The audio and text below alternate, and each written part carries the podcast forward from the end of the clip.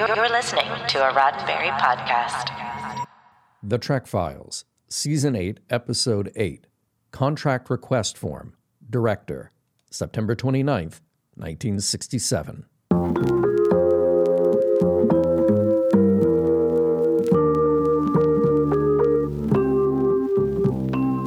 Welcome to The Trek Files, a look into the archives of Roddenberry Entertainment from the personal files of Gene Roddenberry. And now your host, Dr. Trek, Larry Nemecek. Welcome back, Star Trek fans. All you Star Trek history buffs, yes, you shippers, you canonistas, I use that term lovingly. All you tech heads, too, and of course, all you Trekophiles spelled with an F. Hey, we're back with a slightly different episode this week, but one that's been different before. You'll see what I mean when you check out our files of the week at our Trek Files HQ, otherwise known as facebook.com slash the Trek Files. We're in the original series era with a witness to those days. Here's a brief sample of the documents this week to get you in the right place, and then I'll be right back with this week's guest.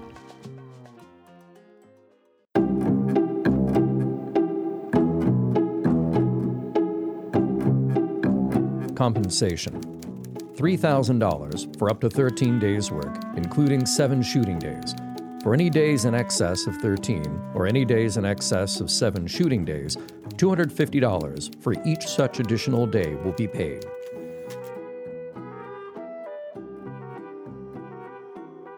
Yes, you regular Trekophiles have guessed by now that we're back with another chapter in my extended June 2021 in home interview with seven time director on the original series, the great Ralph Senensky, who had just turned 98 the month before. Now, in earlier Trek files, beginning with our season 7 opener, you heard Ralph recall his entree into Trek directing with the spore affected Spock in This Side of Paradise, followed by our season 7 episode 5, all about his final Trek outing being scapegoated and dismissed midway through the Tholian web. Then our season 7 episode 11 featured Ralph's own Star Trek high point, the message of Zefram Cochrane and the companion in Metamorphosis, along with the more workaday bread and circuses, you know, the Roman one. Well, today let's pick up his Star Trek saga with his following two season 2 assignments Obsession, the Vampire Cloud and Trek's first Captain Ahab complex, featuring a young actor Ralph had worked with before, Stephen Brooks. Listen for a mention of the two series that he had before he joined Starfleet as Ensign Garrovick.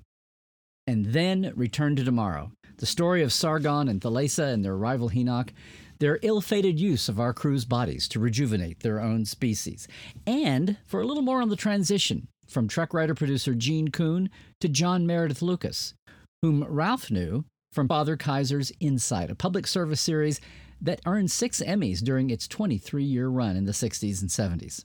All right, now let's dive back in with Ralph. So, Obsession. And I As- see Gene Coon's fingerprints mm-hmm. all over it. that, that, that was probably the easiest of the, the shows that I shot. It just it was just easy to do. Yeah, uh, no locations. It was all No yeah, locations. the planet But- but the planet the planet stuff was not as involved, but effective, but not nearly as involved uh, as or as effective as Metamorphosis. And then it was also the last time I'd worked with that I worked with Steve Brooks because I'd done two nurses with him and I'd done eleven FBI's. And he was lovely, lo- lovely young actor that Hollywood up. What what happened for everybody that's not Huh? for those that aren't familiar with his story immediately? What happened? Well, he he was uh, uh, the assistant to to Zimbalist on the FBI for three years, and then uh, again, and I'm sure it was well. I, I was told I, I was not sure, but the, later I was told that it was ABC wanted him replaced, and we I never they never said why, and that that really that really hmm. screwed him up. It screwed him. That's too bad. Well, yeah. Coming and going. Well, and again, the obsession. Nobody. You had to deal with an optical in those days that no one knew what it looked like. You had to shoot the the, the vampire cloud. Oh, we, we, we did that was live. Yeah, I'm saying, but I mean, you didn't. No. there there is an optical overlay. I mean, there's some. There's a lot of practical mist gas coming in, but they did do kind of a hang because they have it in space later. They kind of mock it. trying to remember. But there's there is a lot of it coming in, no, like it- with the directed. there- there's no shot. There's no shot of that in space. because they shoot it with they try to shoot it with phasers and the phasers go through. They have to blow it up with the antimatter at the end. No, that was on the soundstage.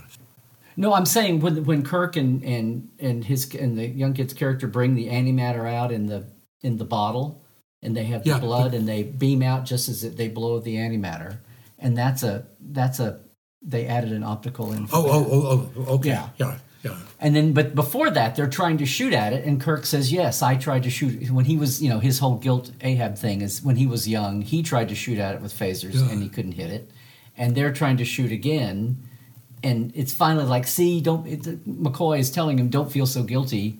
Yeah, You oh, couldn't oh, have oh, done yeah, it oh, then. oh, he right. couldn't do it now. You couldn't do it then. Get off yourself. Yeah, you oh, know, even up. Anyway, um, no, it's a great tight little.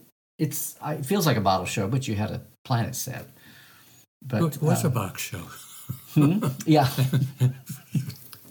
With a guest star. No, the the um and then Return to Tomorrow. Part of this is like Paramount's bought Desi Desilu and and things are evolving. I mean, and that's this is Gene Coon is gone now, right? Hmm? Is Gene Coon is is John Meredith Lucas Yes, yes. Yes. So one of the things I wanted to ask you was just you know you're a director coming in, but you're one of the regulars. Uh, just watching that tone change and watching the, I don't know, are they subtle or are they more garing in the way like Paramount's bought Desilu Oh, and no, now no, and no. now I mean, I- Gene I- I- just- gone I just ar- arrive at the studio and, and just different people are there.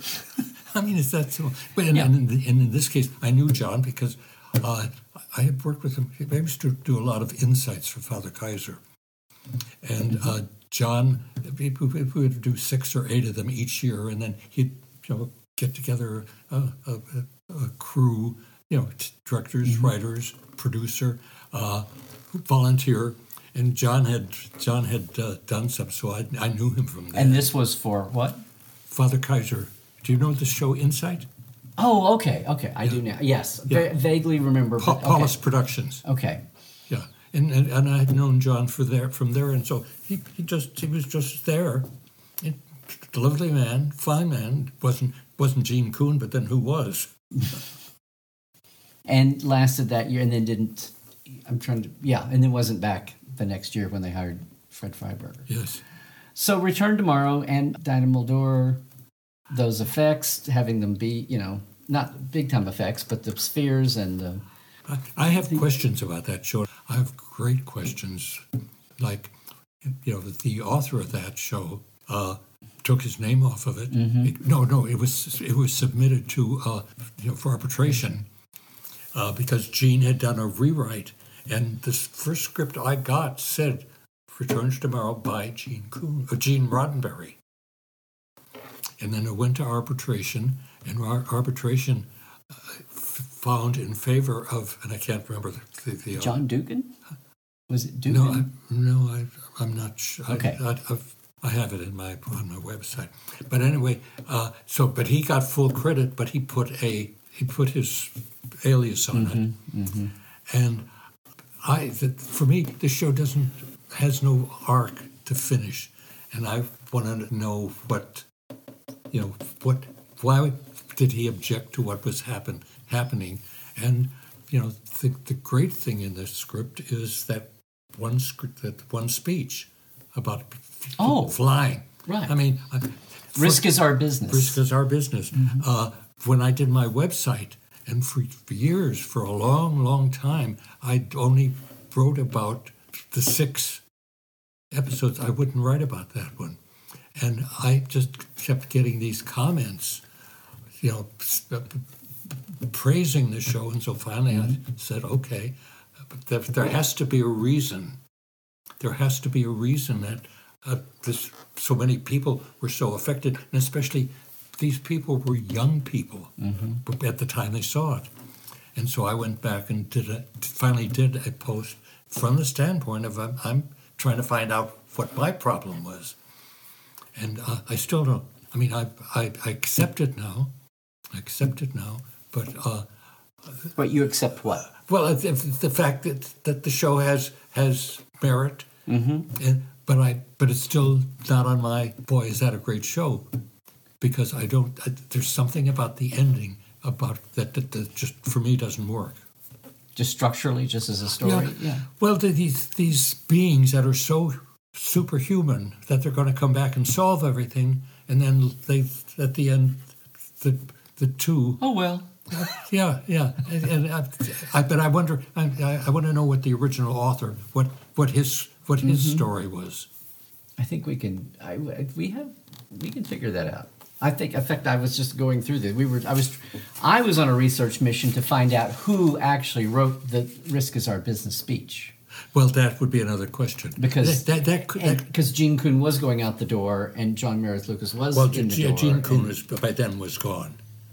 I mean, well, but it was like a two month. They they kept. Re, that's one of the reasons why the original writer was upset was because it had been with them for several Well, months. well, all of them were. I mean, look what Harlan Ellison did. Well, well, maybe Harlan brought some of that on himself, but yeah. I, I, I best say, I, uh, I would not be surprised if Gene Roddenberry had written it, because he was he was into science fiction, and uh, it's it's a little heavy-handed.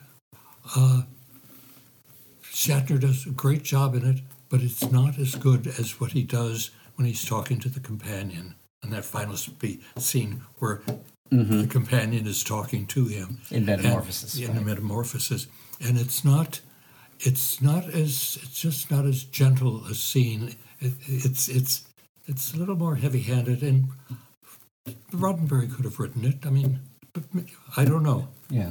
I wouldn't swear he would. I wouldn't swear he wouldn't. Didn't. Right, right. No, it's just it's like a lot of people take that speech to sum up all of Star Trek. The, Oh, I know. I know that that I had a lot of comments left. I mean, they, they, they didn't blame me, but they were they what they were trying to convince me mm-hmm. to accept Yeah. the show because of that speech. Well, one thing that's interesting, and I this may be fading. I just love the way things get selectively saved or not saved. But when you know the Roddenberry Vault yes. thing with the alternate take, so I guess you shot that scene. The risk is our business two different ways, No. two different angles, and they've got an Well, alternate I- take on that. It's one of the rare times they have one like that to, to I don't. I need to look at mine over again because uh, unless I did take two or something, or It's I mean it's a different camera approach. I want to say it's all it's different Well, angle. It, well, and a it- different- I, I shot with. I, I don't remember. I'd have to look at my my script because I shot a lot of times with two cameras. yeah. I mean, I, I learned that. On, Well, they're very. I mean, it's like it's kind of like all the videotapes that got wiped over from all these shows all the years. It's like who saved scraps of film? You know, well, it's not the show we did, so who cares about the alt? alt you know, Well, back right, then nobody cared. Rod, Roddenberry must have had a premonition because he saved everything.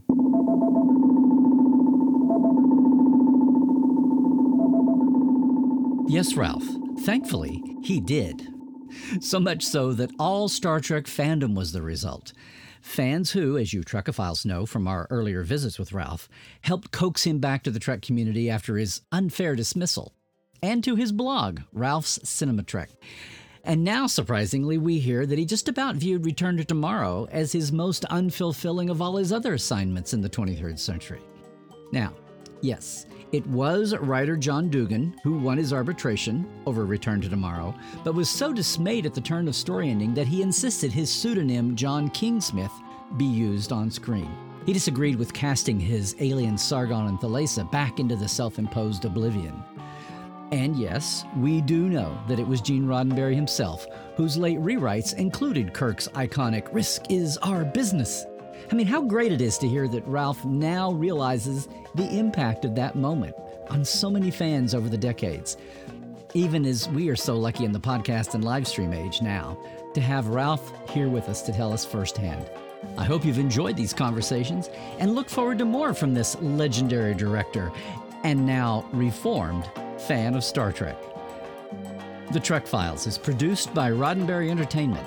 All of our documents and your chance to comment, please do, are available at facebook.com slash the Trek Files. Now, for more deep diving of Star Trek behind the scenes, visit Dr. Trek and Portal 47. That's me, at larrynemecek.com. That's where you can link in for all the new Trek Files swag and shirts at our TeePublic shop, too. Trek well, everybody.